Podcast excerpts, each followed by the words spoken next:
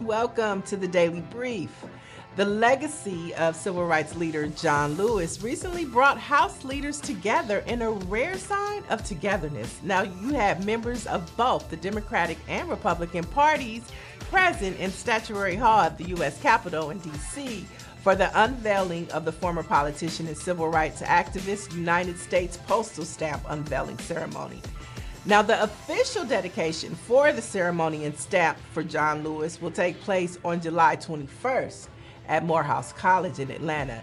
But wherever you are, be sure to go pick up this stamp when it drops. Let's celebrate the life, the legacy, and the continued contributions of Sir John Lewis.